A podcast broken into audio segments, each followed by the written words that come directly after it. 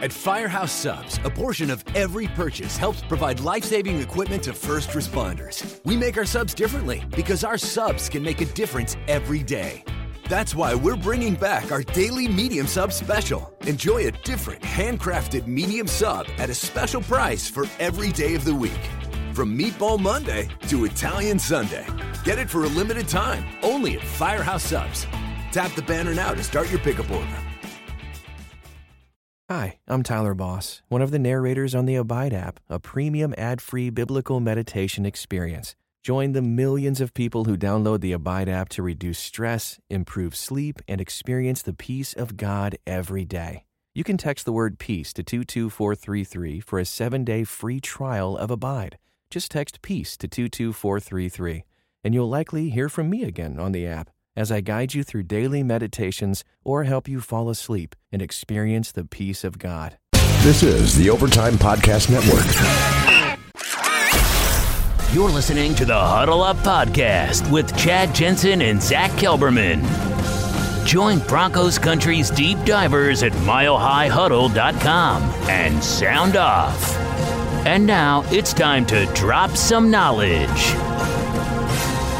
Welcome in, everybody, to another episode of the Huddle Up Podcast, presented as always by Mile High Huddle and 24 7 Sports, and powered by Overtime Media. I'm your host, Chad Jensen. With me, as always, is your Denver Broncos reporter for 24 7 Sports, Zach Kelberman. Zach, it doesn't seem like that long ago that you and I were on the, the podcast talking about all things Broncos, but a lot has happened since last you and I were able to reach our listeners from Vic Fangio's introductory presser to the Kubiak stuff, and we got a lot to get to tonight. It wasn't that long ago that we were assuming Chuck Pagano would be the next head coach of the Broncos, and here we are. We got Vic Fangio, and I love it, but uh, there are some interesting developments happening right now, a lot of uncertainty that we have to get to. And again, so much to get to, as Zach alluded to there. But first, just a couple of quick, short matters of business. You guys follow the show on Twitter at Huddle Up Pod if you want to be able to get in on the Mile High mailbag, especially.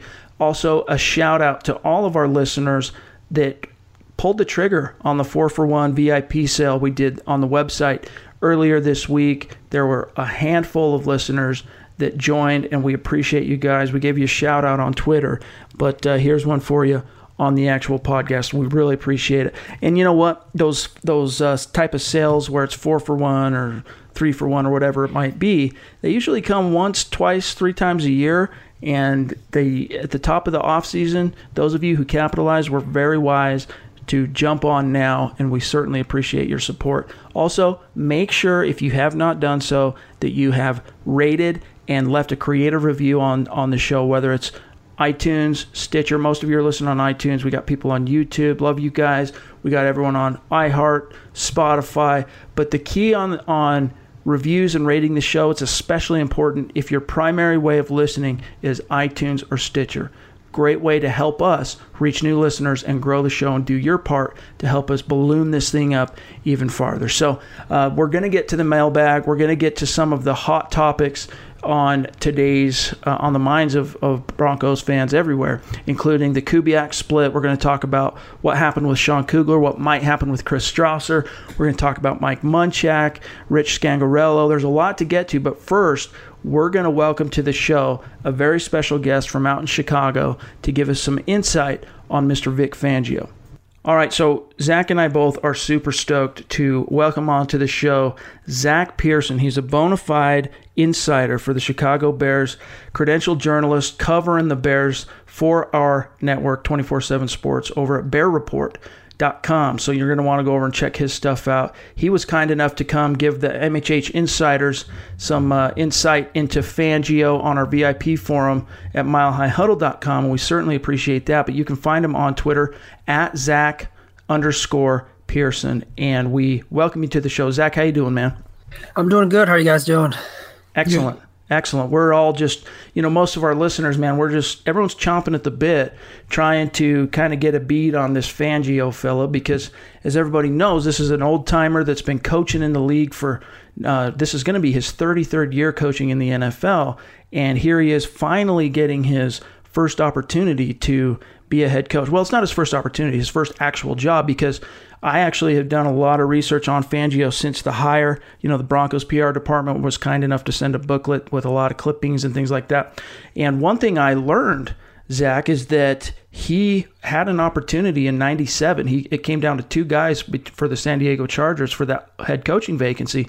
Came down to him and Kevin Gilbride. He ended up losing that. And it wasn't until really last year with the Bears they ended up of course hiring Matt Nagy um, and then now with the Broncos that he really got back into the conversation as a bona fide head coaching candidate. Why do you think that is yeah, last year was his kind of first real opportunity since that '97 um, interview with the with the Chargers. Um, I, to be honest, I think he was just more content with staying where he was. I mean, he had a good job as defensive coordinator for the 49ers and, kind of turned that defense around. They were really good in his time there. Um, as far as the Bears and him under John Fox, you kind of got that sense that um, that Fangio wanted a head coaching job eventually as the years went on. Um, he was there under Fox for three years. Um, he wasn't going to get it with the Bears right away because I believe, you know, if the Bears would have moved on from Fox right away, it was going to be Adam Gase who came over also from um, Denver. Um, so yeah, once you know Fox left, they gave Fangio the interview last year, and I think not to be harsh or anything, I'm I think it was more of a courtesy interview because I really think Ryan Pace had to get an offensive minded head coach. You don't trade up for a quarterback like Mitchell Trubisky to, to bring in a defensive guy here and take your chance with that. So um, I think this is perfect timing for Fangio. I'm, I'm actually, to be 100% honest, nothing against the Broncos. I was kind of shocked it would it was a job like Denver that would that would kind of intrigue him a little bit. What stood out to me about him in his press conference was he's very self assured and he knows his own limitations. So uh, maybe he felt comfortable as a defensive coordinator, like you talked about, and he didn't want to take the leap and, and take on a whole team and take on those added responsibilities. Um, the Denver job, I think, was perfect for him because he realized he's inheriting a really good defense with a future Hall of Famer in Von Miller, um, who's just as good, arguably, or better than Khalil Mack.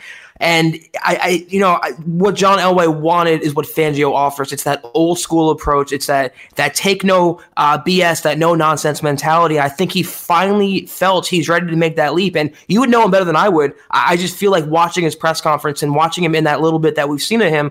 Um, he he was content in Chicago, but if there was one job that would be open that he'd be uh, you know willing to take, it was Denver. Yeah, and um, you know, when we kind of first got wind that that Fangio was going to be a legit head coaching candidate again this year, um, you know, we kind of on our, on our message board on Bear Report, we were kind of listing jobs that were open. Um, obviously, Denver was kind of one of them towards the end of the year when you know the rumors started swirling. Um, I thought Green Bay was another one he might have been interested in. Mm. Cleveland, even, um, and then when Jason Garrett, you know, when he was kind of on the hot seat after pretty much playing for overtime against the Texans before Dallas went for that long run. I thought Dallas was up there. I would say personally, I would I had I had um, Denver. I want to say it was like third or fourth most interested that I thought Fangio would be in. Um, now I think he's in a great spot with it right now because, like you said, he inherits a really good defense. I mean, you have Von Miller, who's comparable to Khalil Mack. I mean, give me either or on my team, I won't complain. Exactly. And then on the on the other side, you have Chubb too, and and Leonard Floyd is a pretty young, good player that Fangio's worked with. Which Floyd got a Pro Bowl alternate, and who knows, he might end up at yep. the Pro Bowl. Uh, so that's one of the things Fangio talked about at the podium on Thursday when he was introduced as the 17th head coach of the Broncos was, and it kind of, you know, gave Zach and I some fodder for the website to go out and, you know, he actually said something especially newsworthy and sensational where, you know, he's talking about, yeah, you know, Von Miller's great. Chubb, he's a great weapon too, you know, that's great. And then he goes, and Von Miller, he's a great player, whatever, but I think he can play even better than he has played throughout his career, which kind of threw shockwaves in a weird way, some some fans perceive that as some kind of underhanded diss. Like, you know, here comes this guy from Khalil Mack that's throwing Von under the bus, saying like he's been mailing it in. What do you mean he could play better? He's Super Bowl 50 MVP. He's been to the he's a dual Pro Bowler slash All Pro every year he's been in the league except for 2013 when he was suspended and injured what is he really saying? And I don't think he meant anything by that. I think to me, it seemed like he was just saying that, look, what you've seen from Von is obviously phenomenal. He's a great player, but I think I can get even more out of him. Yeah, I mean, not to get too much into the interviews because I, I, would like to talk about that a little later um, with his style press conferences. But I, he's kind of a guy that um, he's going to say stuff like that, and it's going to be taken the wrong way at times. But he doesn't mean you know how it's taken the wrong way. He means just like as you broke it down. I mean, yeah, right. you could probably get more out of Von Miller, and if that's the case, that's really scary because, like you said, Von Miller is arguably top defensive player, top two, three in, in the NFL. Right. So if you can get more out of him, I mean, that's just good news for the Broncos, obviously. Honestly, the, the, what I took out of that comment by Fangio was kind of an underhanded diss at Vance Joseph, not necessarily Von Miller. Right. I think it was uh, him kind of, you know, showing that he can do better than what he is inheriting from the Joseph era. So um, it's also, again, Fangio being very self assured and self confident in knowing what he's capable of. And he feels that he can get more out of Miller than he's dealt with in his career thus, to this point. And it, you'd be hard pressed, other than Wade Phillips, to name a better defensive coach that's had his hands on Von Miller to this point. Yeah, I, I mean, I think Fangio's just the right guy for that defense. I think there's a lot of playmakers. I think, you know, Denver had that dominant defense when you guys won the Super Bowl a couple years back. And then, I mean, they, they haven't been awful since then. Um, but like, I think Fangio is in a is in a stage here where he can elevate that defense once again to become that you know Super Bowl caliber. And, and then if you just get the right places on off, right pieces on offense, I mean, you're in pretty good shape moving forward. And that's that's what's weird, you guys, is you know you look at the 2017 Broncos, which were just horrible team, went five and 11, and you know had that historic ignominious eight game losing streak that just blew everyone's mind in Broncos country, and yet the defense was one of only two in the entire NFL to finish in the top five against both the run and the pass. But Kelberman and I, we can t- both attest, it didn't feel that way, right? Like no. statistically, that's how the numbers, you know, bore out. But like, it didn't feel like this was a top five defense even last year with Talib still on the roster. So I think you're going to see just my research now and listening to him talk and Fangio appears to me, and Zach, you can tell me if I'm wrong on this, but he just seems like a guy where once he inherits a defense and takes it on, it's almost like once you see that unit out on the field in, in live bullet scenarios, it's almost as if they've grown a new brain. Yeah, um, as you know, when he first took over here as defensive coordinator under John Fox, um, they inherited a really bad defense.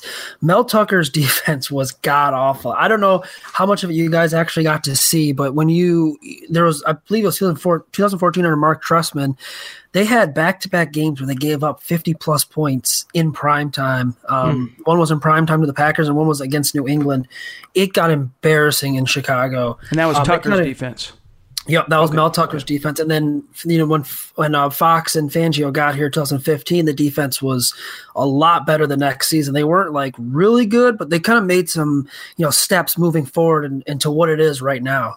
Yeah, one thing that uh, it comes out in all of the research uh, on Fangio, especially what PR provided, is that his players have this weird. It's not like, for example, Broncos fans are familiar with Wade Phillips and this kind of chemistry he had with his players in terms of, you know, kind of coming down to their level, listening to hip hop to be boys with Aqib Talib, for example, and wearing the chain, gold and, chains, you know, all that, which is cool. You know, it's like grandpa trying to connect with the grandkids, you know, whatever. And that's cool. And it has its uh, it has its utility or whatever. Fangio's connection with his players seems different, almost like the way especially dedicated college students, you know, might have that connection with their professor. What was that like covering it from the inside? What you could perceive, Zach, the dynamic between his players and, and him as a coach? They loved him, man. Um, I have never heard of a defensive player say anything but good things about Vic Fangio from when Akiem Hicks was brought in here after stints in New in New Orleans and um, New England to rookie Roquan Smith. It's just they all have this kind of this appreciation, and, and you could tell as the season was going on, you know, we we had to start asking the questions. You know, Vic's going to be in head coach searches. What is that going to you know mean for you? And everyone that we interviewed and talked to, from Khalil Mack to Adrian Amos, they all said, "Yeah, I mean, lose Vic, that's a huge part of our defense. I mean, that's a guy that they all looked up to, and, and in in particular, a couple years back." Kyle Fuller was coming off a year where he, he missed the entire season, 2016, and there was question marks if he was going to come back or not. Even and Fangio called them out. Um, there was a quote at the end of the year. I want to say it was week 14 or 15 and he you know pretty much said, "Yeah, we're, we don't know what we're going to do with Kyle right now. We don't know where he's at." And they went from that to last year Fuller kind of breaking out in 2017 and um, Fuller said, "Yeah, my relationship with Fangio has grown so much over this year. They're they're golf buddies now. Um, they hung out in the off season. It, it was just incredible to see the impact that Fangio had on a player like Kyle Fuller, who was uh, li- literally on the verge of being cut and having a new home to you know having a Pro Bowl season in 2018 under Fangio's guidance." Uh, Zach, touching on Chad's point, let me ask you something about Fangio as a coach. Now, watching Vance Joseph as just an NFL fan on the sidelines was frustrating because he wasn't involved um, on the bench area. He wasn't ever talking to the players, firing them up, motivating them. Um, he was kind of stoic sometimes. He, was, he looked clueless other times. What kind of coach is Fangio? I mean, is he in the booth? Is he on the sidelines? Is he active? Is he in the players' faces? What can you tell Broncos fans about how um, fiery he gets or what he's like? Like on Sundays as a coach and how he motivates his players? Yeah, during the game, he's up in the booth. Okay. Um, yeah, I mean, as a head coach, he's going to have to be down on the field. That's gonna that's gonna change for him. Um, before the game, he's out there. I've seen him out there with you know when players are warming up, and he's going around shaking every defensive player's hands. Um, he he's fired up inside, but you're not going to see him, you know, fist pump as hard as he can or start yelling with emotion. Uh, but that's okay. I don't think you have to do that to be fired up. Right. Um, if I mean, there's been a couple times where we've asked him after games, you know, what what gives you some satisfaction after a big win, and he's like, yeah, you know, I'll, i want to leave the locker room and go have a nice dinner, or you know, I want to try and do a cartwheel as he's joking around and stuff like that. he gets excited. He's just not a guy. He's going to get right back to work. I mean, it's going to be Sunday night. They're going to eh, eh, the Broncos coming off a win. Yeah, he'll be excited, but Monday, even late Sunday night, it's going to be right back to work. I think he doesn't take any wins for granted or anything because you know it's the NFL. You he could be a great head coach year one, and then year two it could be a tumble. You just never know with you know how the NFL is now. But you're not going to see them all fired up and, and fist pumping and everything like that. I think you're going to see a, just a confident guy who's you know he's already looking on to the next play. And I, I think it's going to be kind of fun seeing him on the sidelines. To be honest, as a head coach. So it's that Bill Belichick attitude on a Cincinnati. Yeah, yeah, yeah, pretty much. It, it, not as uh, not as it's, it's, not as well known as Belichick. Maybe it will be though. That he'll be right, yeah. Now as coaching pressers. Yeah, he looked a little bit nervous at the podium at first when he actually read the kind of formalized statement that he had prepared about his orange tie. Yeah, and okay, all that. Yeah. You know, you could sense he was a little bit out of his element, not necessarily because he was at the podium, but because he's in a new environment, different faced reporters, all this. But then once he opened it up to questions, he really seemed to just lighten up and not in terms of being a funny guy or anything, but just you could feel kind of the pressure go out of it. And he was just himself, very natural, very straightforward. A couple times, a couple reporters, you know, tried to, as he said, use his verbiage, sideways him in terms of getting a question in on Kubiak, hoping that he would dish something that was a little too early to say. And he called him out on. It. He's like, "No, no, I think you're trying to uh, sideways me here. Get me, hit me with a low blow." And uh, that's definitely not something, that's a huge change from Vance Joseph because Vance Joseph, in such a scenario, I could go back and find the question, but uh, to give all of our listeners a little bit more context and even Zach. But basically, what happened is he was he was asked first on you know what his plan is with Gary Kubiak, and he said, you know, look, pump the brakes on that. No assistant coaching positions have been determined yet. And he ended it with, if Gary's interested, I'm interested because, you know, I got a lot of respect for him. Next question. And then a couple questions later, a guy comes in and asks, if Gary Kubiak is your coordinator, like, you know, something that a question that assumed Kubiak was. And Fangio did not appreciate that. He let him know right up front and then in a very general way kind of talked about the you know crux of the topic that was in the question but Vance Joseph would have totally taken that and just answered the question probably you know and that's that's a big change and the players I think both of you guys I want to hear what both you think of this that were in the room guys like Von Miller Derek Wolfe that were listening to this, Emmanuel Sanders, I think they could sense that in a very real way, in a very tangible way, there's a new sheriff in town and he doesn't suffer fools. Yeah, Vic is a straight shooter, man. Like you said, he, he's going to give it to you. If you're going to try sidewaysing him, he's going to let you know about it. Um, his interviews, so we got him on Thursdays in Chicago. We got him after Nagy, and then he was the first of the coordinators to go he was always my personal favorite to interview just because how serious he could be. And then the next question, you know, he could joke around. He was asked before the Bears playoff game um, that Thursday, you know, are you interviewing for any jobs? Um, and he's he's like, no. And then you know, another question would be fired off, like, what any jobs interest you? And he'd say, yeah, I'd like to be, you know, the the bench coach for the Chicago Cubs. I got to talk to Joe Maddon about it. So he can really flip it, and it's it's a smooth transition. It's he gives you great answers. He'll break down every any player you ask him from opposing offense, he could break it down, tell you his strengths, his weaknesses, right. what he liked about him, scouting report. It was it was really refreshing. I think uh, Von said it best about what you know, seeing that press conference in person and seeing what Fangio brings to the table. Von said it best that uh, he'll make the Broncos ten times better, and just his, his, assured confidence in what he wants to do and what he brings to the table. He is the antithesis of Vance Joseph in every single way, and he has proven results. And you put his genius defensive mind back on this Broncos team, you get back to those Wade Phillips levels, as Zach talked about, that back to those dominant levels, mm. and that should excite Von Miller. So um, I was very impressed overall with uh, Fangio's press conference. Yeah.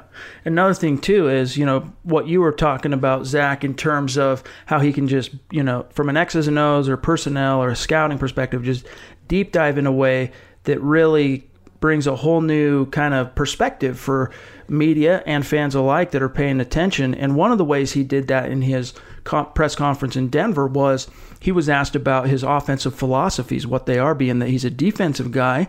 And, you know, I think the word balance was thrown at him. And he basically said, to paraphrase him, that most people, when they hear the word balance, they think run pass ratio.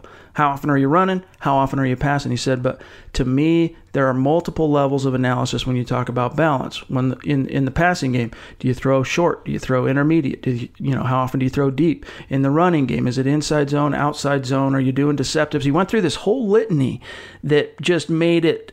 You know, all of a sudden there were depths and levels of that answer that a guy like Vance Joseph, even if he was on that same level, he there's no way he would have been able to communicate that at the podium that way. Which to me, if I'm a player sitting in the uh, you know in the auditorium, they're listening to this new head coach speak, man, I'm just more and more I'm starting to get amped and excited that you know what this is a guy who you know, we can talk about the straight shooterisms and all that stuff, but like he's also a very passionate teacher. And it seems to be that from he can take very complex ideas and present them in a teacher's way in a simple a simple way where people can grasp them. Yeah, and you kind of said the players are going to rally around that too. The players love, you know, in Chicago they love Vic and and how you know he kind of built that connection with them. So I can only imagine, like you said, like a guy like Von Miller, he's listening to that. It's probably really refreshing to him. I know personally, um, for me in the media, we had John Fox here for three years, and those press conferences were so bland and just oh, yeah. so. you get I mean, nothing you guys, from Fox. Yeah, yeah, and with us, we got Matt Nagy now, and it's just like one one hundred percent different. It's like we enjoy listening to what Matt Nagy's going to say. We enjoy listening to what Vic Fangio is going to say. Um, Vic has always been the same as he is here under Fox or under Nagy. Nothing's really changed too much press conference wise. But for you know, for Denver fans, I would probably look at over you know the over time now as we get ready for the next season how much this team rallies around this hiring and and all the positive things you're going to hear because I mean it's, it's just the beginning and I think it's only going to get better and better for you guys. Zach, I could safely say everyone in Broncos country loves the Fangio hire. I, from players to coaches to media, it, it, was absolutely the right choice by John Elway. It was a home run hire, and, and it should pay immediate and long term dividends. But I also realize that no coach is perfect, and every coach has its flaws. I, I just want to know, in your opinion, on Sundays, on game days, what are Fangio's biggest inconsistencies or biggest flaws or uh, biggest negatives that you've seen as a reporter covering him over the years or over his time in Chicago? Yeah, I'd say um, the biggest one I would go back to this year. They acquired Khalil Mack. Um, he's he's there to rush the passer. There were times on key downs where he dropped Khalil Mack back in coverage on a running back or sometimes uh, even a slot. Don't say receiver. that. yeah, I, I got to give you a warning because that's you're probably going to see it, and it, it was very frustrating. Um, you know, when you need a third down pass rusher and you have one of the best in the NFL why is he in coverage? And then right. they, they, you know they convert a third down. That's the biggest one. Um, he's not going to blitz a lot, to be honest. I don't know if Denver expects. Denver expects him to blitz a lot. Um, there's going to be times where, you know, going back against New England, he gave Tom Brady all day in the war, you know, all day in the game to throw, and you know, give a guy like Tom Brady all day to throw, and he's going to pick you apart. Right. Whether as you know, the smart thing, again, the numbers would say probably should blitz Tom Brady in some key situations. Right, and it's funny you bring that up because in the the booklet that PR sent out, there's a little clip in which he's talking to Sam uh, Acho, who'd come over about the same time he did from Arizona, and when they first meet face to face, he says, "Oh yeah, you're from Arizona, huh?" And he goes, "Yeah." And he goes, "Y'all didn't blitz a lot," or, or he goes, "Y'all blitzed a lot, right?" And Sam's like, "Yeah," and he goes, "Yeah, that's why you probably gave up so many big plays, et cetera, et cetera." And it shows that he does not believe in the philosophy, which is anti Wade Phillips. Wade Phillips is a huge, he is a big believer in blitzers and blitzing. He's always up there amongst the, in terms of his defenses, in terms of frequency, at the top of the league. But Fangio's in 2017, at least I don't have the numbers for 2018. He was like one of the bottom two or three defenses in terms of blitz frequency. But the flip side to that is, you know, he's been in 32 seasons in the NFL. The average number of sacks Fangio's defenses have produced per season is just under 40. It's 39.8. So what that means is he's finding ways to still create pressure, still create chaos because they led the league in turnovers as well with 35 this year. Your Bears did he's still finding ways to do that with three and four man rushes, which to me si- signifies a guy who is a lot more savvy from an X's and O's perspective. You know, sometimes we're going to see things that are questionable, like Vance Joseph dropping Von Miller into coverage, Fangio dropping Khalil Mack into coverage, but more often than not, the proof comes out in the pudding. Yeah, that's a great point because Fangio's one of Fangio's strengths is he can scheme ways to get pressure on the quarterback. Granted, the Bears have a pretty damn good defensive line uh, led by Akiem Hicks, so he really didn't need a blitz a lot because he could generate that pressure with Hicks playing at a Pro Bowl level. A guy like Eddie Goldman and even a rookie fifth round pick Bilal Nichols eventually became a starter and it was a big strength on that defensive line. Um, I think you're going to see Fangio kind of do the same in Denver. He's got playmakers to work with. Um, you know, I don't know how how good the defense, the secondary is in Denver compared to Chicago's. Um, I'd say Chicago had probably one of the better secondaries in the NFL, led by safety Eddie Jackson. But the Bears had to go have to go up against Aaron Rodgers twice a year. Um, you guys have some good quarterbacks in your division now. Uh, Philip Rivers has been there for a long time, and and Patrick Mahomes is there. So it's going to be a challenge for for Fangio to kind of not to completely shut down those quarterbacks, but to contain them um, without blitzing and generating that pressure up front, you know, through that defensive line, that front seven. I, that'd be something I'd be interested in watching as as his season next year goes on.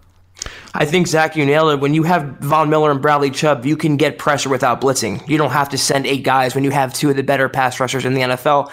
And the Broncos do have talent on their D line, and Derek Wolfe and Shelby Harris and uh, Adam Gotsis. So I I like his um, upside in the scheme, even without blitzing. The Broncos never benefited from their coaching on defense last season or in 2017. It was their biggest drawback. You know, it all comes down to coaching in the NFL, and Vance just came up short, and his um, defensive coordinator Joe Woods came up short. It was scheme mismatches, it was in-game um, gaps, this and that. So I'm hopeful that Fangio will know when to use certain coverages, when to blitz, when to not. But I'm also inter- interested to know is how would you say he is in player development? And everything I've read suggests that he's amazing. Um, but one of the bigger drawbacks of the Joseph era was not playing the younger players and not developing talent at key areas. I just want to know that Fangio uh, would bring that quality to the table.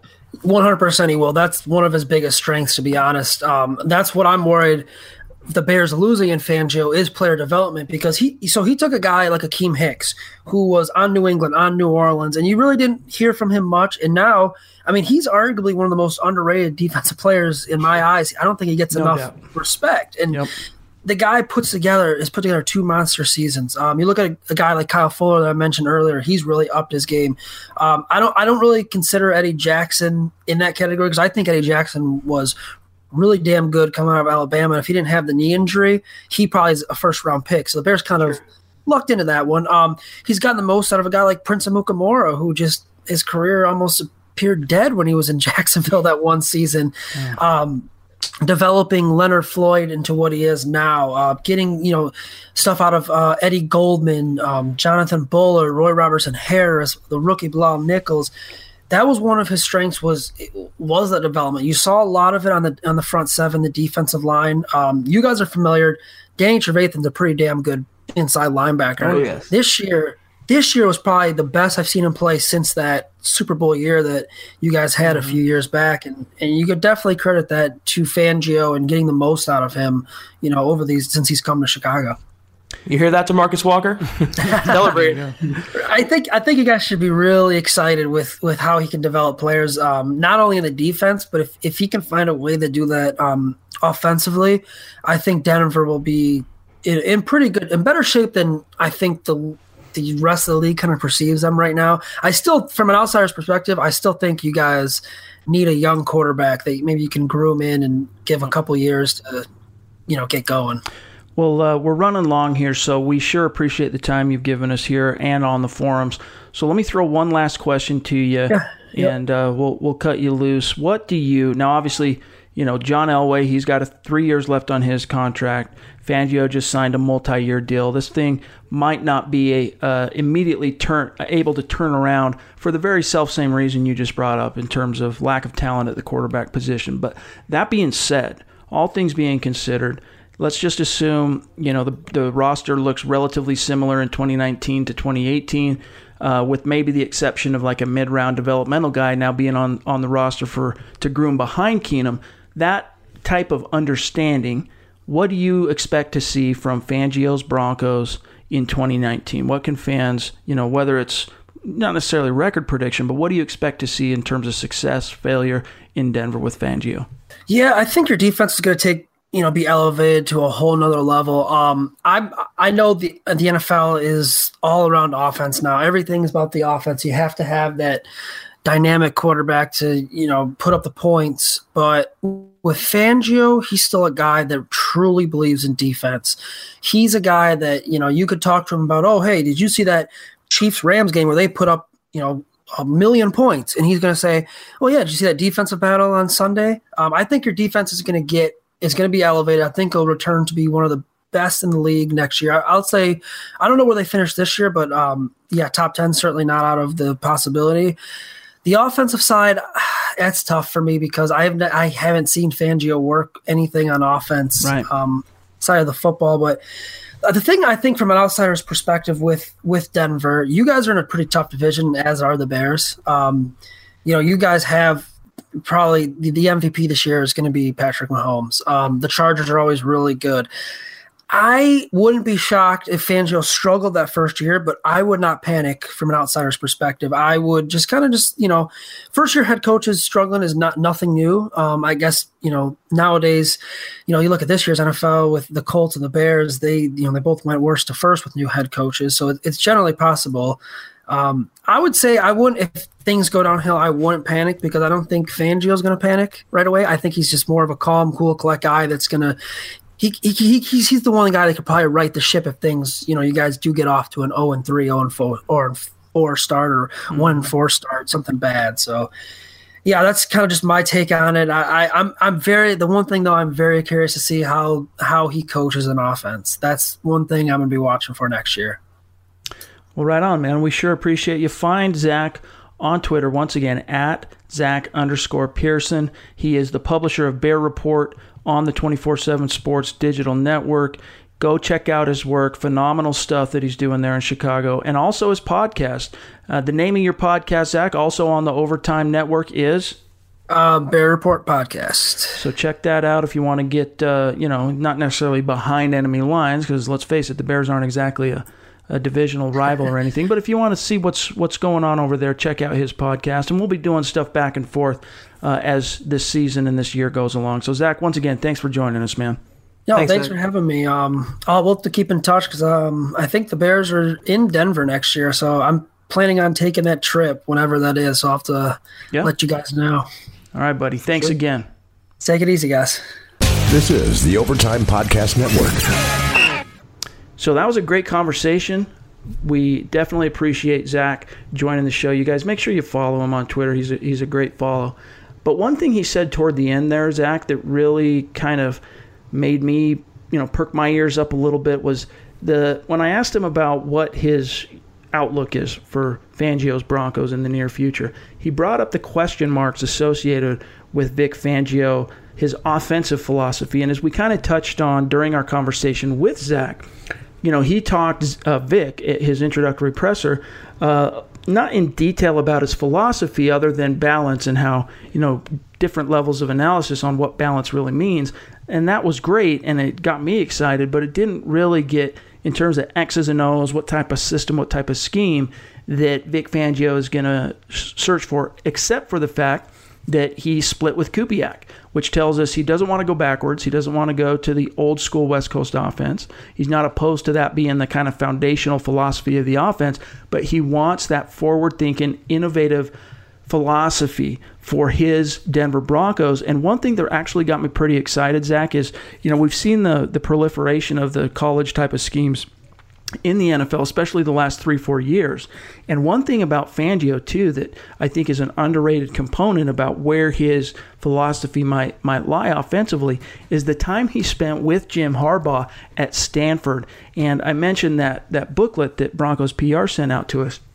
And one of the things that came up in it, and I'm sure you'll get some time to uh, to read that as well, Zach. But one mm-hmm. of the mm-hmm. things that came up in that was him being Vic being exposed to the Earn your online healthcare degree from your couch, at the kitchen table, or even from that weirdly combined guest room slash home office. We're talking about your online Mercy Plus degree from Mercy College of Health Sciences. With four convenient start times per year, the ability to transfer up to 90 credits at a cost of just $2,500 per quarter, and healthcare majors such as nursing, public health, and healthcare administration, Mercy Plus is the fast, flexible, and affordable way to transform into a healthcare hero. Apply online today at plus.mchs.edu.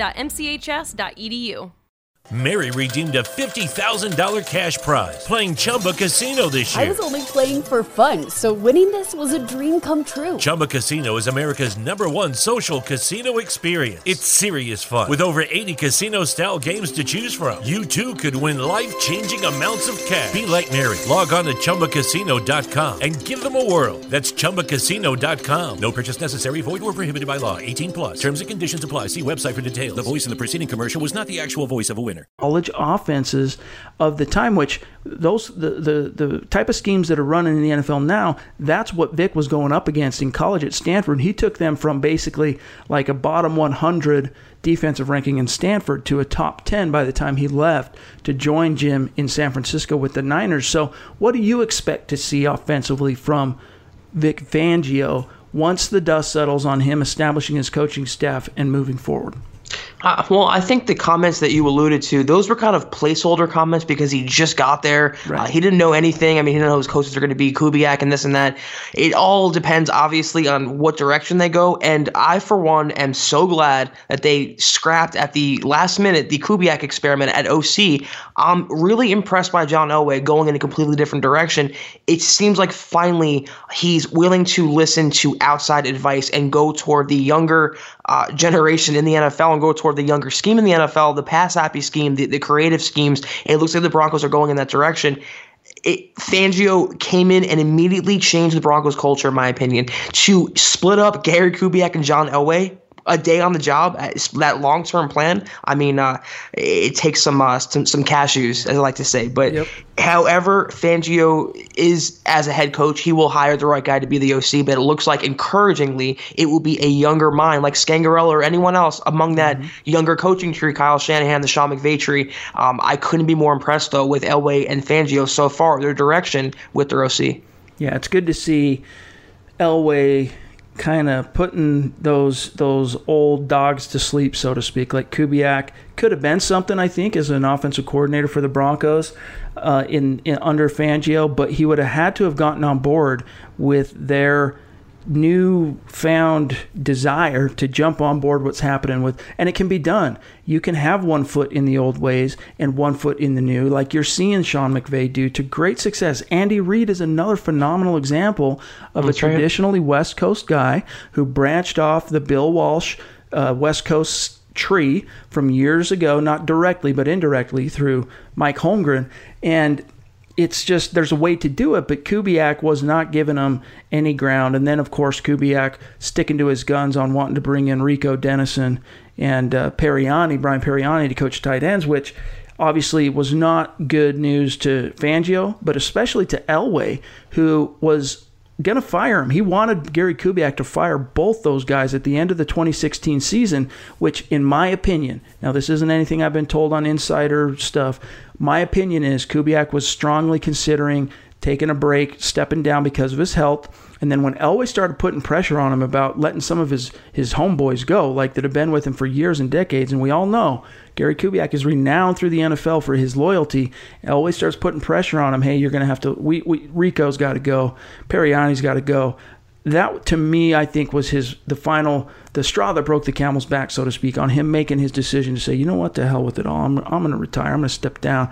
You know, public talking points, of course, was all about his health, right? But I think that was kind of the straw that broke the camel's back. And then here he is, two short years later, saying we want to bring him back, and Elway's just like, no. Maybe if you had Fangio saying, yeah, I'm okay with that, maybe Elway gets behind it. But I'm just glad to see that the Broncos are moving on to newer, better things. And Kubiak, you know, look, he had a great influence and impact on this organization as a coach.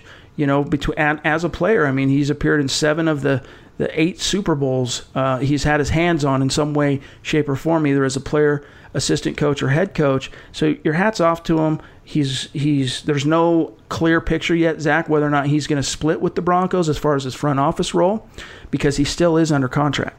It really does sound like though that uh, it's a full scale divorce, meaning he's going to be no longer with the organization in any capacity. I think he's going to land an offensive coordinator job around the end. There's still some positions open. I mean, not everything's been filled yet.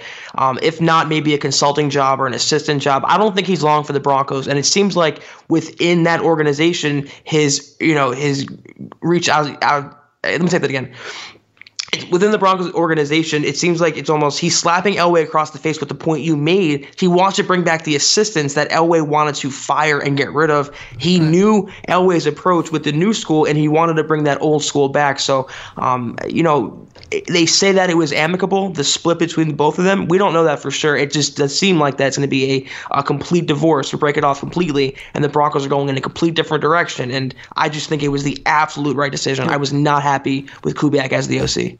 Yeah. Yep. And those of you who follow the writing uh, that we do on the website, you guys should know by now exact how both Zach and I feel about this. It's it's for the best is basically what we're saying. Mm-hmm. Is, you know, and it's encouraging signs in terms of the overall implications that you know Fangio's coming in and he's not just kowtowing to whatever the established legends of Denver are wanting him to do. He's got his own vision, and to hell with you. You brought, you hired me to do this, and here's what I'm going to do. And if if Gary's interested, I'm interested. I'm at the table. I'm talking to Gary, and you know what? Our our philosophies and our vision split. We just we can't come to an accord, and so we got to go separate ways, and it's for the best. Now a week ago, we were sitting here talking about how the Broncos would be crazy to let Sean Kugler go, how the Broncos would be crazy to let Chris Strausser go, and now it appears that they might lose both because Sean Kugler, though at first it, it looked like he was going to end up at Tampa, he mm ended up following Vance Joseph to Arizona, where he has been hired as an offensive line coach, and now Chris Strausser. There are teams, I think it's the Browns, that are requesting an interview with Chris Strausser. But Zach, that's not the worst thing in the world because if indeed the Broncos end up hiring Mike Munchak to coach the offensive line, neither one of those guys necessarily are going to be needed in Denver. Right, and it says to me if the Broncos are letting them both get away, that they feel pretty confident about landing Mike Munchak. And I think uh, Mike Klis reported today that they're expected to hire Mike Munchak actually, so uh, maybe that'll get done the next day or so. Uh, they did a phenomenal job, though. I feel like it, it, a lot of that gets overlooked. The, the fan base has a perception about the O line, but parts of that O line played well this year despite the injuries. The Garett Bolles improved in the second half of the season. Um, the interior o- OL held up with you know Billy Turner and Elijah Wilkins starting at uh, guards, yep. uh, Connor McGovern at center. They did a good job, but if you bring in Mike Munchak, yeah, it's two for one there. He's the best OL coach in the business. He is not needed, and like I said, it says to me that they feel pretty good about landing him. And what a coup for John Elway, by the way. Uh, to I, unbelievable to get both of his one and two head coaching options. I mean, the dream would have been not only getting Munchak at OL, but Pagano at D coordinator, and of course our boy over there uh, Zac Taylor to, to coordinate the offense. That would have been the dream, but that's not realistic because Pagano has already signed as defensive coordinator, replacing Fangio yeah. in Chicago, and Taylor is expected to to get the Bengals job once the Rams are done with the playoffs. So. That was the wet dream. That was the wet dream. And Munchak, though, I mean, still, that is an, a, a phenomenal coup. He'll probably be you know, given some kind of special title like assistant head coach as well or something like that. But the the dividends that that can that can pay for the Broncos for Garett Bolles and every young player and even the established vets. Like if the Broncos end up re-signing Matt Paradis, I believe Mike Munchak can get him over the hump in terms of going from the underrated guy that everyone else in the NFL knows as a Pro Bowl caliber player to an actual Pro Bowl cal- uh, Pro Bowl player. So the the type of collateral impact Mike Munchak can have on the Broncos offense, not as a coordinator, but as a position coach, can be phenomenal. I was coming around to Munchak as a head coach. I really was. I wanted Fangio, but I was coming around to Munchak. I was okay with that, but to get him as an OL coach along with Fangio, I think it's one of the best NFL hires, honestly, uh, without hyperbole in recent NFL history. It really it is. I mean, to get the best in the business, a guy who has family in Denver, it's a perfect match, and he can immediately turn what's been a Broncos weakness for so many seasons into perhaps their biggest strength now. You talk about Matt Paradis, Ronald Leary I mean, that's a guy who was on the verge of being a Pro Bowler, and he's been uh, dealt with some injuries. But that's another guy there. Connor McGovern has been, been playing well. Uh, Garett Bolles, he can take that next step.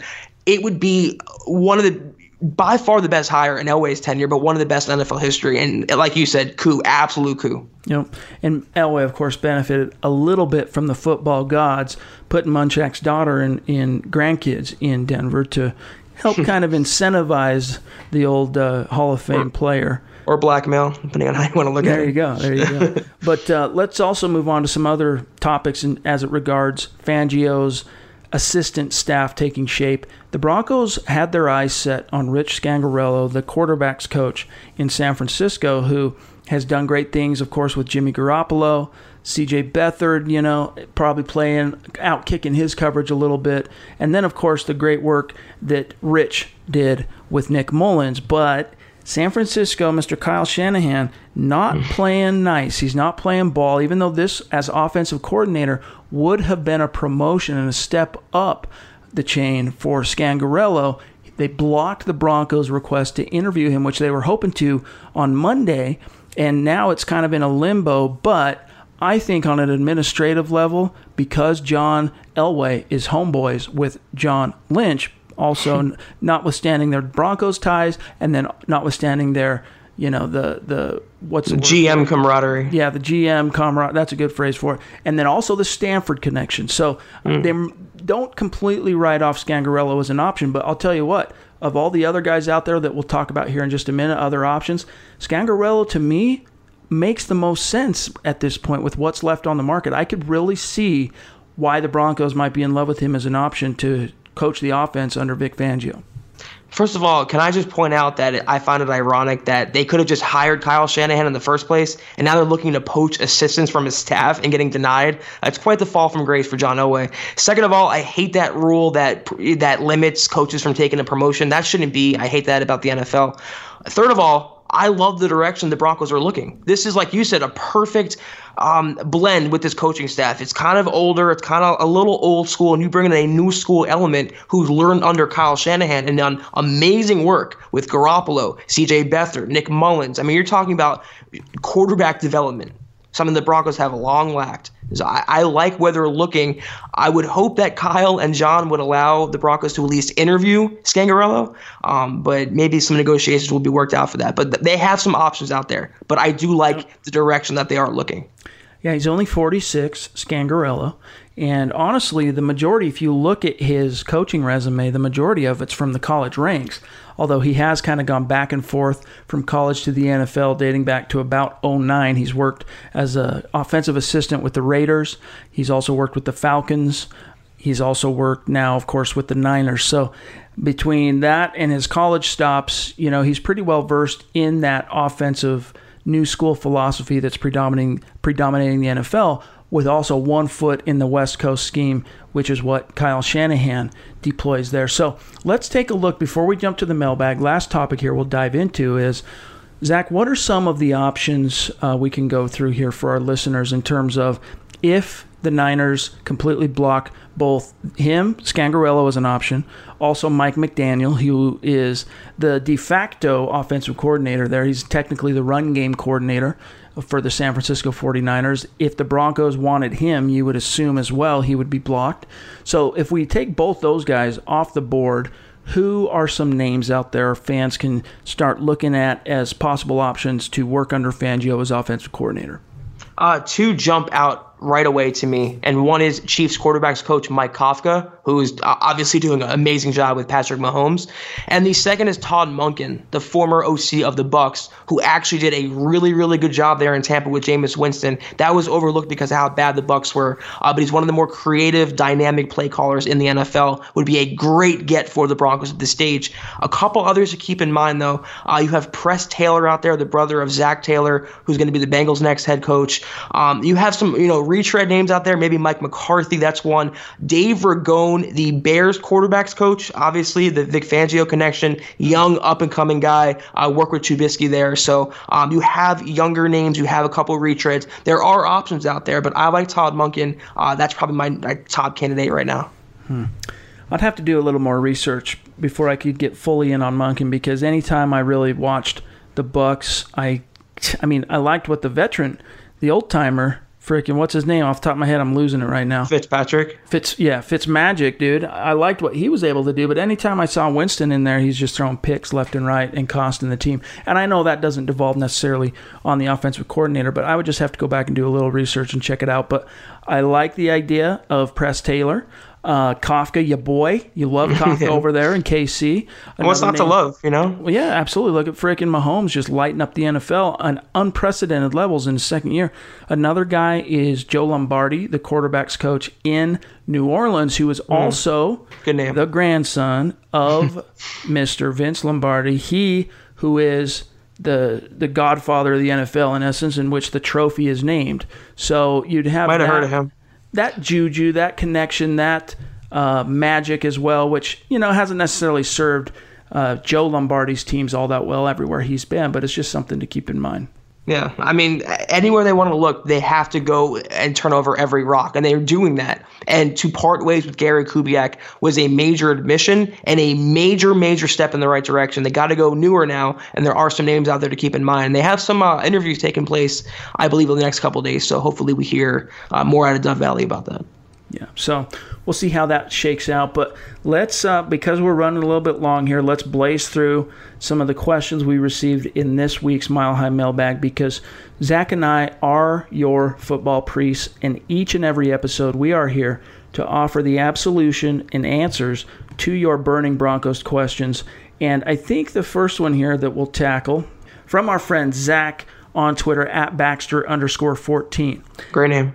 If but it's with an H. What can you do? Never mind. I take it back. If Arizona takes Kyler Murray at number one, I don't think they will, he puts in parentheses, but would you send the 10th overall pick to Arizona to get Josh Rosen? Now, before you answer that, now this is a question that we've been getting a lot more of since Cliff Kingsbury was hired as the head coach in Arizona because of his connection or ties to and love for appreciation for Kyler Murray. So I don't see it happening. Being it would be an unprecedented move that the the team takes a quarterback in the top 10 two years in a row and trades one uh, one year removed from doing so. But if we go down that trail, what would be your question here, or your answer, excuse me, for Zach's question?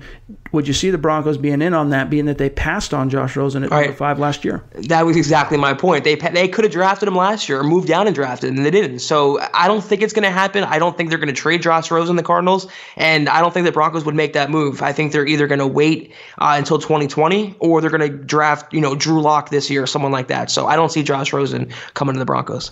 No, I think actually it's more realistic that Kyler Murray ends up in Denver right. than Josh Absolutely. Rosen because I don't see him as any kind of bona fide number one. I mean, all the talk about Baker Mayfield's size limitations that really made him a dark horse. I mean, when the pre draft process really started, when the college football season ended last year, Baker Mayfield was viewed by most draft nicks as a mid round first, mid first round pick at best, more like an early day two selection, but basically based off of his measurables, right? Based off of that. But the teams just fell in love with him through the pre-draft process between their team meetings, the Senior Bowl, the combine. It all culminated in the the Browns falling in love with him and taking him number one. I'm not sure that's going to happen with Kyler Murray in the same sense because all not only his size, I mean he's well below six feet tall, but also the fact that teams are still going to be a little trigger shy, gun shy, whatever the phrase is, because of his dual sports where does his passion and, and priority really fall? Is it baseball, where he's, a, I think it's Oakland A's first round pick, or is it football? Because you would assume if he declares for the draft and all that, that it's going to be football as his priority. But at any point, you know, he could say sayonara when the going gets tough and go fall back on baseball. And that's going to be something in the backs of NFL GM minds, and especially a guy like Elway, who was in a similar place. He could have gone and played for the Yankees, but he right. chose instead football, and the rest is history. I, I, would choose baseball. I mean, there's guaranteed contracts there. It wouldn't be a, a choice for me. And I honestly think that's the direction Murray's going to go. And you know what's funny is like back in the day, the knock on smaller quarterbacks was that none of them would succeed. And now since Drew Brees, Russell Wilson, and Baker Mayfield, uh, the the logic is that they all can succeed, succeed now. No, I think Murray's better trait is baseball. I think he will play baseball, but you know, he will be an option if he's in the draft. The Broncos are going to explore every quarterback this offseason. If Kubiak was around, I feel like that's more of a Kubiak guy. Hmm. Um, I think Elway will go more of, of, a taller guy like Drew Lock. So that's how I feel it'll shake out with Kyler Murray. Here's one from Dylan Von Arx. It's also a draft oriented question. If we don't take a quarterback at pick 10, which player would you take at that point, Zach? Uh, it's so you know it's so early. It's only what, January 13th. Let's just say position. Right, position, you know, cornerback, secondary, uh, defensive line, offensive line, the trenches, inside linebacker. There's many positions they can fill. Uh, quarterback, obviously, but they're good at running back. They're good at receiver. They're relatively good at tight end. But O line, D line, inside linebacker, and secondary, especially, I think that's going to be the pick if they don't go a QB in round one. Here's a great question from Cole Mason on Twitter.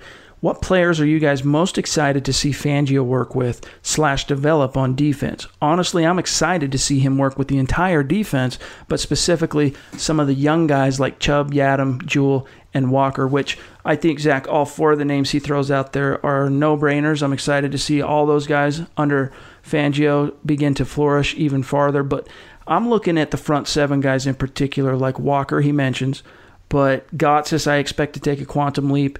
And then also Derek Wolfe, because if you go back in time to when Fangio joined the San Francisco 49ers along with Jim Harbaugh, Justin Smith, you know, he was a really good player. He he bounced around somewhat from his original NFL uh, destination, and he was viewed as as a really solid, strong player. But he became a superstar, perennial All Pro, Pro Bowl caliber player under Fangio's coaching.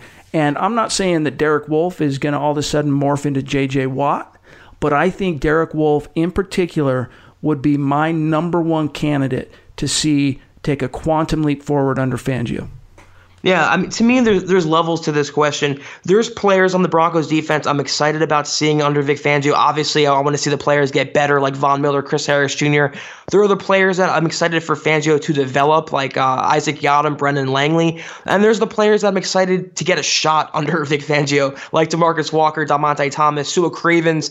Um, one major asset of Fangio, as Zach alluded to earlier when he was with us, was Fangio's player development, and that was to me was Joseph Joseph's biggest knock, Vance Joseph's biggest knock. No one blossomed under his tutelage. Who got better under Vance Joseph? And I don't want to waste too much breath on him, but I'm so excited to see what the younger guys, the untested guys, the guys who haven't played pretty well to this point can do under a bona fide, decorated, respected, renowned coach like Fangio. And I'm also really excited to see what Von's ceiling can be. I mean, 14 and a half sacks with Vance Joseph as your coach. Now imagine what he can do with Vic Fangio. Yeah. And that's why when Fangio brought up Von Miller being able to play even better than he has in his career, if I were Von Miller, and I think this is the way he took it as well, I would have been excited and, and in a way flattered by that because what you're saying is uh, game recognizes game. I'm, I'm naming you up there with Khalil Mack, deservedly so. And I'm, I'm saying that together, our powers combined, I can vault you even farther. So that would get my blood pumping if I'm sitting in that room and I'm Von Miller and I'm feeling like I've wasted the last three years of my prime on a on a squad that's just gone nowhere. That would get me going. So here's one. Uh, and the last thing too, I want to say before I digress too much is I agree with you from ten thousand feet that Joseph did not do a good job uh, with certain players developing them. But the flip side to that coin that we can't ignore is how well the 2018 rookie class contributed, I mean, on historic levels for the Denver Broncos, but it was all on the offensive side of the ball. We didn't really, I mean, Chubb, he was a number five overall pick. You expect him, Zach, to come in and, and right. contribute right away. We never really saw the Broncos develop anybody under Joseph take that or see anyone under Joseph on his side of the ball take a quantum leap forward, with maybe the exception of the trench guys like Shelby Harris and Adam Gotsis, who would be, I think, more fairly a product of Bill Kollar, Kollar exactly. than Vance Joseph. Yeah, I mean, I, am not going to just say that he did nothing while he was here. I mean, that's a good point that uh, certain players did blossom under him, and Shelby Harris was a great example of that. But the Broncos drafted and they specifically scouted a group of day one starter and captain material players, and they got a bunch of them, and that was a good um, assessment of the scouting department more so than the coaching staff to me. I'm not going to say they didn't do any work with them. Um, the, the, defensive coaches, including Vance Joseph, did a good job with Bradley Chubb, but like you're like it's all offensive side of the ball, and they have yeah. good positional coaches there. So I, I just think to me, no one really took that next leap, and and I don't want to again, you know, grind on this too much, but again, to not even play Demarcus Walker, I mean, your second round draft pick, just to get a chance. That's yeah. I don't understand it. Well, and also to have your position of specialty fall apart I mean, the secondary right. and Joe Woods both secondary taken coaches. quantum leaps forward under Vance Joseph, and it just didn't. So anyway, we wash our hands of VJ. We wish him the best of luck in Arizona, and we try not to bring him up unless unless we must moving forward. um, here's one from Braden Room. With Kubiak no longer the offensive coordinator, does that open the door for potentially drafting Kyler Murray, assuming he declares on Monday? So my answer to that quick, short, and sweet is yes. What do you think? Um, it, like I said, all quarterbacks are going to be on the table for the Broncos this offseason. They're going to look and they might relegate Keenum to an expensive backup, or they might use him for uh, hold the fort starter for 2019. But they are going to scout quarterbacks. Kyler Murray, if he declares for the NFL, will be among them. Drew Lock, Will Grier, Daniel Jones, all of them will be on the table. We just have to let it play out to see how deep their interest goes. Yeah. And for Cameron Whitehead, your question about what the ideal coaching scenario would be with Kubiak out under Fangio, uh, I'll throw this out real quick. My ideal in a perfect world, knowing which guys have already landed jobs across the NFL, I would say Fangio, under Fangio, offensive coordinator. Let's get Scangarello in here. Let's get John and John, the two Johns in Denver and San Francisco, to cut a deal and open the door for him. And then on the defensive side, you know, I'm okay with Ed Donatell coming over from Chicago. who that's where the signs are pointing. So to me, that would be the ideal uh, trio. Yeah, I mean, if you can get any of the coordinators candidates that we mentioned, uh, Scangarello, Monken, any of these guys, that would be a huge win for the coaching staff and the long-term prospects of the Broncos. Defense, I'm fine with Donatell because he's a secondary coach. He did a great, great job with Fuller in Chicago. Um, maybe can coach up Bradley Roby if he resigns there. Can coach up the Broncos secondary. And we forget that Fangio is going to be the defensive coordinator anyway, so he right. just needs a figurehead. So in that role, I am perfectly fine with Donatell. Special teams, McMahon, and and OL coach Mike Munchak. Yeah. Here's one from Jedi Joshua 58, one of the studs who pulled the trigger this past week on becoming a VIP subscriber. Appreciate you, brother. Salute. His, his question is It seems that money is the biggest concern for Kyler Murray, even if he uh, goes NFL. I'd rather have a guy that loves football first, lives for the game, etc. What do the football priests think on Murray? We've touched on this already, but maybe elucidate a little bit more for Josh. I mean, Tim Tebow loved football. It, just, it doesn't always correlate, doesn't always translate. I mean, just because he loves football doesn't mean he's going to be a franchise quarterback. So, uh, not my QB one in this draft, and this draft to me isn't that great for franchise quarterbacks. So, I'll defer to more knowledgeable people on Murray, but I would not yeah. take him uh, in the first round, number ten. I could come around to it, but I would have to, as a GM, I'd have to be convinced that he was absolutely committed to football, and that just like Elway did back in 1983, he put baseball on the back burner once he was officially able to strong arm his way out of Baltimore and land in Denver. He put baseball in his rear view and never looked back. And who knows, maybe because of Elway's experience in that exact same scenario, he might have more of an understanding and connection with what Kyler Murray is going through right now. But from a money perspective, you know, I see him probably, if money is the most important thing, the NFL is going to be Murray's best path because even though the contracts aren't guaranteed like baseball, he's going to make more money quicker as a first round pick in the NFL than he would in baseball because even though he gets that whatever it might be, I think it's four or five million guaranteed as a first round pick in baseball, he still has to go through the farm system before he ends up in the majors and then can capitalize on his next contract, which is certainly not guaranteed. It's a lot longer road to hoe to get that next big paycheck for baseball players as opposed to the NFL. You come in, you know, you're a first round pick, especially if you're a top 10 guy, you're going to get something like 22 million bucks in the first 4 years. It's you can't even compare it. So, I think he's going to end up going football myself. I think he's going to declare, but teams have to be certain Zach on what where his heart lies. Now, here's one on uh, from Jacob Smith also a VIP subscriber, a stud, longtime listener of the show. What is Fangio looking for at off ball linebacker?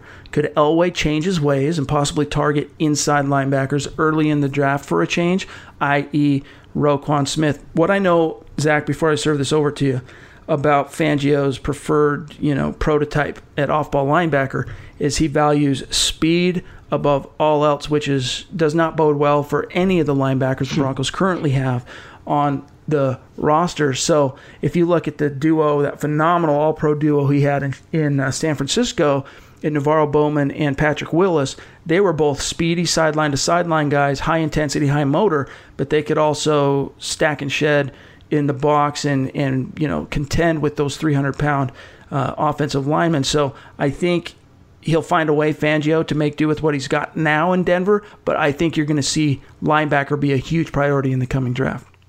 He also had Chris Borland in San Francisco, and he compares very favorably to Josey Jewell. So I think they're good there. But yeah, they're going to definitely draft or sign an inside linebacker this offseason. They're going to cut Brandon Marshall. I think that's a foregone conclusion.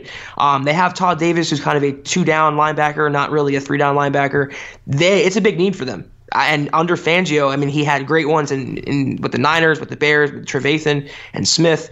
Uh, they're going to get one. So um, Marshall will be cut. They have Jewell, who's going to be, I think, maybe not a starter, but a fringe starter, a pin starter for them, but definitely a key backup. And Todd Davis is still under contract, but they're going to get get one and prioritize one this offseason. All right, last question, then we're going to get out of here. It's actually a non-football question. Earlier today, well, actually, the original tweet was from like a week and a half ago. I tweeted out the cover of one of the football books I'm reading right now, which is actually pretty cool. For those of you who are OGs, you know who Doc Bear is, who writes for Mile High Huddle when he can, um, but is the you know the progenitor of It's All Over Fat Man, that once great Broncos website that uh, unfortunately went under a couple years back. And I brought him over to Mile High Huddle. We forged a great friendship since then. And about this time last year, Zach, he sent me a massive box full of football books. Not hmm. boring ass, you know, X's and O's, which, you know, on the surface boring, but actually intriguing. These are great books that encompass a wide variety of different topics when it comes to football. And the one I'm reading now is called War Room, which basically goes through the details of Bill Belichick and the Patriot Way and how that all came to be uh, from the mid to, to late 90s from his time in Cleveland and, and just how that philosophy and dominant program ended up taking the NFL by storm. And it's a phenomenal read. And I tweeted out the cover of that book saying, you know, football never stops or whatever it was. And uh, this Mile High Maniac came back and he said, nice reading referral. What non football podcast do you listen to? You've talked before about being a, a big pod listener. Zach, I'll answer this for, for Mile High Maniac, but for yourself, do you listen to any podcasts that are non football related? And if so, share with our listeners. I, I really don't. I, I, don't check out too many other podcasts. I, I, mean, I know about them and I've listened to them in the past. I'm just not a frequent or common podcast listener. Um, I, I there's many good ones out there, many good NFL ones, Broncos ones. I'm just not an active, you know, purveyor of Bron- of uh, podcast coverage. So when you're going to the gym, you're pumping tunes. You're not listening oh, to pods. Purely rap. That's all it is. Rap and uh, house and EDM. That's all it is. For me, um, I, I can answer this one a little bit more in depth. You know, I listen to a lot of football podcasts when I'm doing other things, the, the gym, cooking, driving, the yard, whatever it might be. I'm more often than not listening to a podcast or a book on Audible. But when it comes to non football oriented podcasts, I'll throw a few out there that are interesting. The Joe Rogan podcast is phenomenal. It's a lot more long form. There's sometimes three and a half hours long. Don't I don't tell you that to scare you away, but the the wide ranging variety of topics that he covers is is phenomenal. Um, I listen to the Ben Shapiro podcast, and then oddly, I also listen to Pod Save America podcast, which are two different kind of s- s- ends of the political spectrum. So um, there's some really good ones out there. Dave Rubin does a lot. Uh, YouTube, I spend a lot of time listening to talks and lectures on YouTube by guys like uh, Jordan Peterson. So if you any of you listening who've heard of that. Um, the intellectual dark web. I spend a lot of time listening to those guys talk. So check that out for those of you who are looking at kind of broadening your horizons a little bit when it comes to podcasting. But for now, we're just stoked to have you listening to the Huddle Up podcast. And and uh, as we enter the 2019 off season, we got so much stuff that's going to be coming. Zach and I plan on being uh, getting back to you here later this week when we expect Zach probably to have a lot more news or at least a better understanding of how this coaching staff is going to shake out. We should have an OL coach with possibly Mike Munchak. We yep. should have an offensive coordinator. Uh, with we should have a defensive coordinator. The staff is going to come together now over the next couple weeks and going into the Senior Bowl and the Combine next month and free agency in March, right around the corner. This happens fast, guys. There's no offseason in the NFL. It never sleeps. We will be here to provide wall to wall coverage every single week. That's right. So make sure you guys are subscribing. Take some time, go leave a creative review. Follow the show on Twitter at HuddleUpPod. You can find Zach on Twitter at Kelberman 24 7, myself at Chad N. Jensen. Follow again our friend who joined us today on the show, Zach Pearson, at Zach underscore Pearson. And uh, we'll look forward to talking to you soon. You've been listening to the Huddle Up Podcast. Join Broncos Country's deep divers at milehighhuddle.com to keep the conversation going. This is the Overtime Podcast Network. Mary redeemed a $50,000 cash prize playing Chumba Casino this year. I was only playing for fun, so winning this was a dream come true. Chumba Casino is America's number one social casino experience. It's serious fun. With over 80 casino style games to choose from, you too could win life changing amounts of cash. Be like Mary. Log on to chumbacasino.com and give them a whirl. That's chumbacasino.com. No purchase necessary, void, or prohibited by law. 18 plus. Terms and conditions apply. See website for details. The voice in the preceding commercial was not the actual voice of a winner. Wendy's new French toast sticks are so delicious, some are saying that they're better than their mom's breakfast. Excuse me. Did you just say Wendy's new French toast sticks are better than my breakfast? Mom, is that you? Answer the question. I said some people are saying that because they're so crispy on the outside and fluffy on the inside and perfect in every way. Uh huh. And what do you think? I think it's time to tell people to choose wisely. Choose Wendy's new sweet and crispy homestyle French toast sticks. That's still not an answer. At participating U.S. Wendy's during breakfast hours.